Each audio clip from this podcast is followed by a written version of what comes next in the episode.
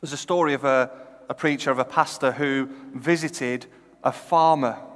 He went to visit this uh, farmer and said, If you had 200 pound, would you give 100 pound to the Lord? Of course, said the farmer. If you had two cows, would you give one of those cows to the Lord? Yes, of course I would. If you had two pigs, would you give one of them to the Lord? The farmer replied, That's not fair. You know I have two pigs. There's a real challenge for us when it comes to thinking about giving uh, and generosity. Because as we saw last week, we're called to give out of what we have, not out of what we don't have. We read that in verse 12 of chapter 8 whatever you give is acceptable if you give it eagerly and give according to what you have, not what you don't have. It's important as well when we think about generosity that we don't limit ourselves to thinking in terms of money, of just our finances, because generosity goes way beyond uh, that. One writer said, even if your bank account is empty, God has still enriched you in all kinds of ways so that you can be generous in all kinds of ways, so that thanksgiving would be an offering to God for all kinds of reasons. We have so much more than just our money to be generous with. The Lord has blessed us in so many ways, and the call is to be generous. And we'll see this morning as we think about being generous with all we have, in that call to be generous as we serve one another. Last week we thought about uh, generosity, it's a matter of the heart. That's one of the characteristics of this new life that we have in Jesus. We're generous, as our Father in heaven is generous and has been generous to us. And we will want to reflect that in our lives and in the life of the church. And Paul continues in verse 16 of our reading this morning. But thank God, he has given Titus the same enthusiasm for you that I have. A better translation, this misses it, and I don't know why it misses it, uh, but it does. A, a, a different translation says, But thanks be to God who put it into the heart of Titus, the same earnest care I have for you. That word again, heart. It's such an important word as we think about generosity. Because generosity, it's a matter of the heart. And Paul says Titus has that same love and that same care uh, that he does for the Corinthian Christians. And that same love and that same care for them leads Titus to want to serve the church in Corinth. Titus welcomed our request that he visit you again. In fact, he himself was very eager to go and see you. You'll remember that there was this desire a year ago in the Corinthian church to give to this collection that Paul was making for the church in Jerusalem. And so a year on, Titus is going back, and Paul wants them to complete their desire. He wants them to complete this collection so that he's ready to give to the brothers and sisters in Jerusalem. And so Titus is one who will go to them in service of the Lord. And Paul goes on to um, talk about two other brothers who will go with Titus. The first, or the second one, um, is a brother who is famous for preaching the gospel. And Paul goes on to mention a third. Another brother who has proven himself many times and has shown on many occasions how eager he is. So there's three people, three Christians who are serving in this way as they go to the Corinthian church to make this collection. Uh, and I don't know if you, you're struck as I am that Paul names Titus, but he doesn't give us a name for the second and third brother who is going. Did you notice that as it was read? Paul doesn't name them, but the church in Corinth will know who they are. And this is the amazing thing about it. This is the striking thing for me about those verses that the church would know exactly who those two brothers are just by the way that Paul has, has described them. Paul says, This is the characteristic of those two brothers, and the Corinthian church will know exactly who they are. They are known by their character and their service in the Lord. I think that's an amazing couple of verses. That Paul doesn't name them, but he describes them, and the church will know exactly who he is talking about. And I think there's a challenge for us in that to serve in such a way that we are known by others and recognized by others for our love for Christ in the way that we serve his church. There is such a great love for Christ and joy in him that it overflows in love and joy in serving his church. There's that eagerness to serve, there is a desire and a commitment to serve. Titus has put his hand up and said, Yes, I will go. I will serve the church in this way. And as they go, Paul wants to make sure that this collection is done above board, that it's done properly, that it is done right. Because uh, as we know from our studies in 1 Corinthians, that there were groups of people within the Corinthian church that were causing Paul a lot of problems. And so he doesn't want uh, to send Titus and the other two to make this collection in a way that gives any ammunition to those groups of troublemakers in the church. Verse 20 we are traveling together to guard against any criticism for the way we are handling this generous gift. We are careful to be honorable before the Lord, but we also want everyone else to see that we are honorable. When it came to this gift of money and the collection of it, Paul wanted to make sure that everything was done in a way that was honorable both to the Lord and in the eyes of people around them.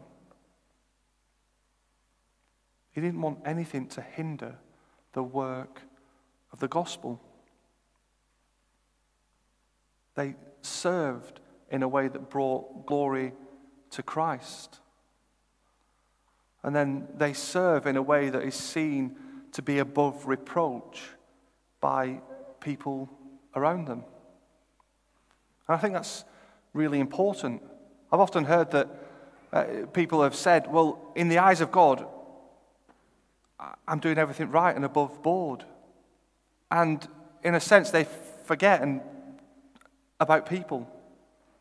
But it's really important that, yes, we do things right and proper in the eyes of God, but also we do that for people to see that we've done the things that we do right and proper in the eyes of people around us, not for their approval, but so that it honors the Lord in all that we do. You've got an aeroplane? Let's have a look. No, no good. Go and try again. Get your dad to help you. So it's good. It, it, what Paul is saying, we need to make sure that we're doing things honorable in the eyes of God, but also the people around us are seeing that we're doing it in an honorable and above reproach way. Everything we do needs to be done properly and above reproach for the glory and honor of God. if you're in a small group or if you're joining in the generosity project with us by yourself, we've looked at week two last week and we saw that the problem of humanity is the problem of the heart, that our hearts are sinful. We know what God has done about it, but there always, there's always that danger uh, because of our sinful nature that we do things with the wrong motives. So it wouldn't be beyond the realms of possibility that Titus and the, the two brothers went um, to the church in Corinth and took the collection in such a way that honored them rather than honoring the Lord. We want to serve in such a way uh, that it is obvious that we are about Christ and not about honoring ourselves. Paul said earlier on in 2 Corinthians chapter 4, Verse 5 For what we preach is not ourselves, but Jesus Christ as Lord, and ourselves as your servants for Jesus' sake. In all that we do, as we're generous with our time, as we serve one another, as we want to do it in such a way that honors our great God. and Paul goes on in verse 23. If anyone asks about Titus, say that he is my partner who works with me to help you, and the brother with him, brothers with him have been sent by the churches, and they bring honor to Christ. So show them your love and prove to all the churches that our boasting about you is justified. As they served the church, they did it in such a way that brought glory to God.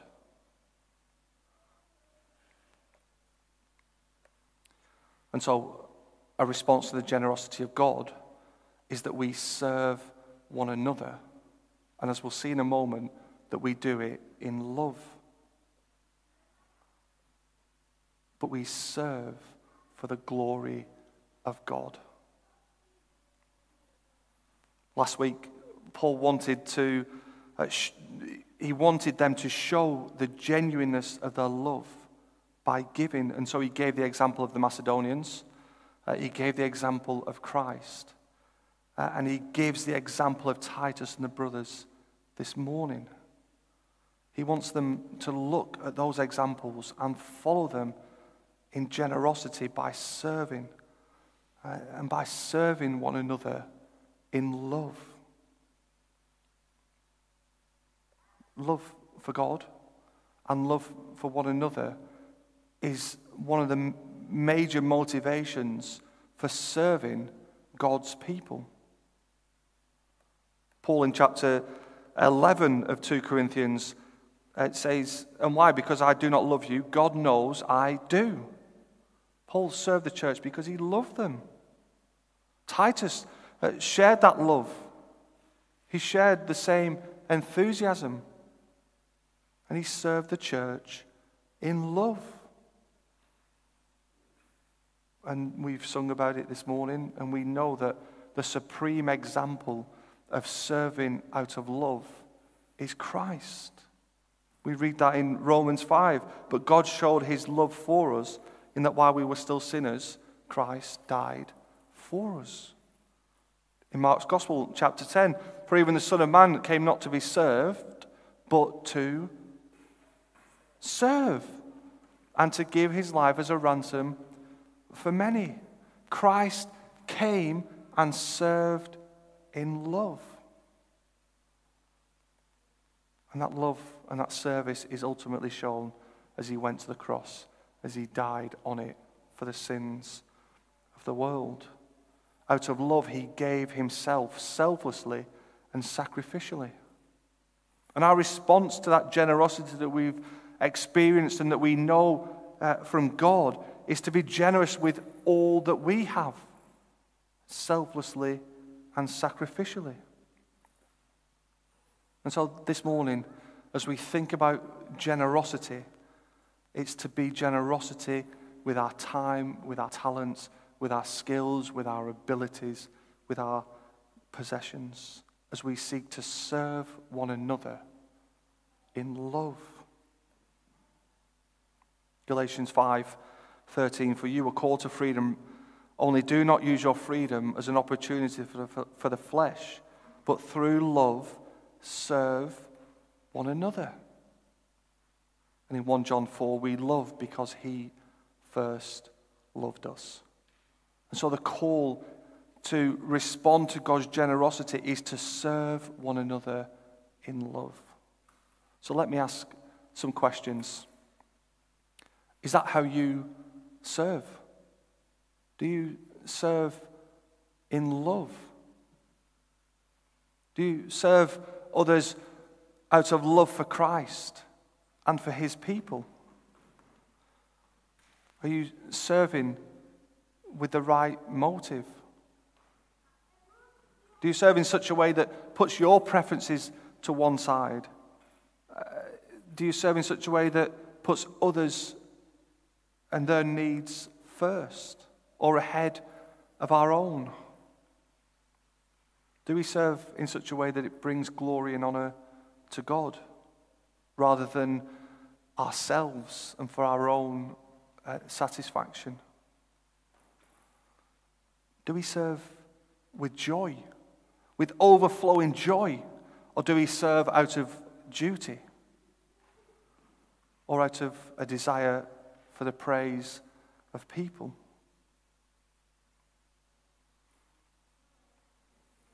But to humbly serve one another out of love for God and for his people. So this week, spend some time reflecting uh, on how you serve. What are the motivations of your heart as you serve God's people here? And if you're not serving and you're wondering, well, I want to respond to God's generosity, how can I uh, do that by serving others? Well, there's lots of ways that we can do that. Are you an encourager? Can you serve others by encouraging them? Can you cook? Can you bake? Could you serve others by inviting somebody around for a cup of tea and a piece of cake? Could you serve by volunteering for our toddler group on a Thursday morning? Or by joining the band and serving us uh, as we sing. There are so many ways that we can serve one another in love. How could you do that if you're not already? We read in 1 Peter chapter 4 as each has received a gift, use it to serve one another as good stewards of God's varied grace. God has been so generous to us in lots of different ways. Let us respond by being generous uh, with our times, with everything, our talents, our gifts, everything that we have, as we seek to serve one another in love for His glory. Let's watch a video from the Generosity Project.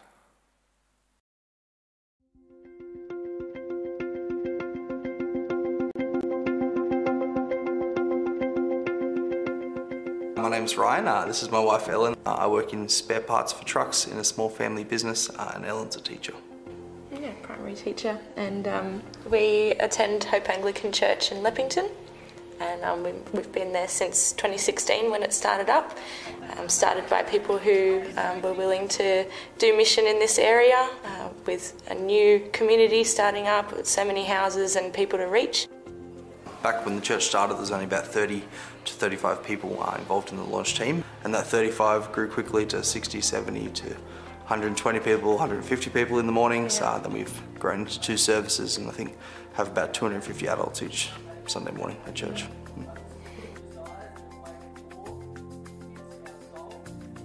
We have a property that was purchased a few years beforehand by the Anglican Diocese. I was floored initially when we found out about the Greenfields levy uh, and what that meant for our church.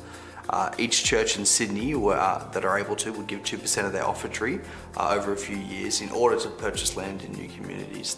Uh, so they purchased, I think, around five acres.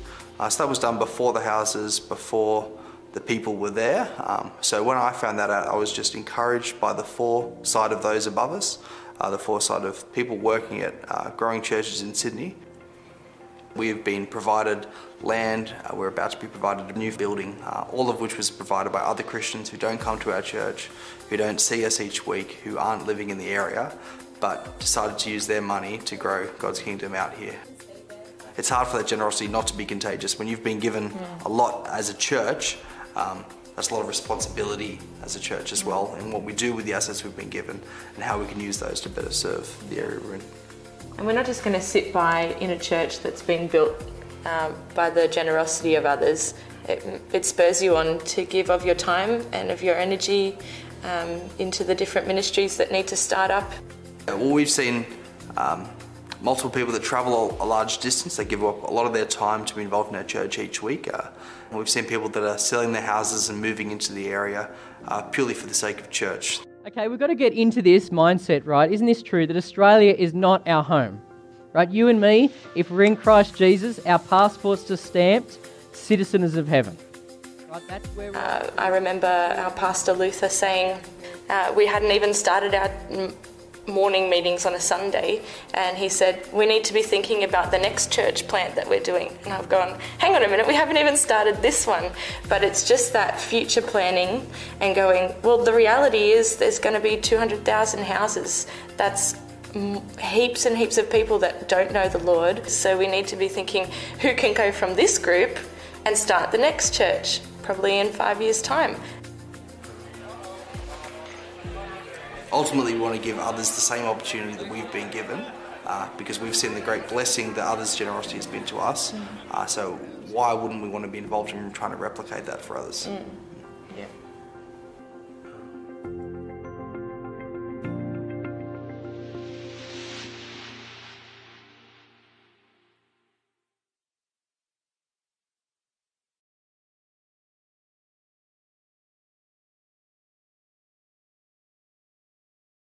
Generous and respond in generosity. So let that be a challenge for us. How can we individually serve one another in love? And how can we as a church serve those around us and beyond us in love? This week, when you pick up your heart, think about generosity uh, and how we serve one another in love, not for our glory, but for the glory and honor of our great God. Let's pray.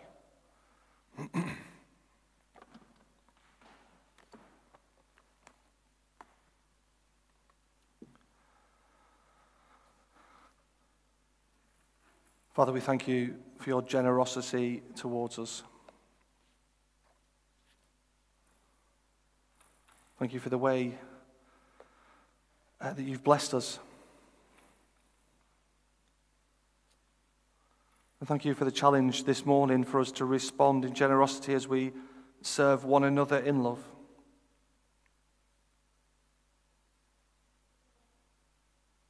Challenge us in how we do that and how we can serve.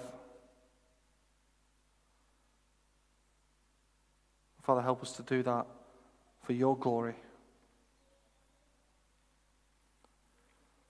In Jesus' name we pray. Amen.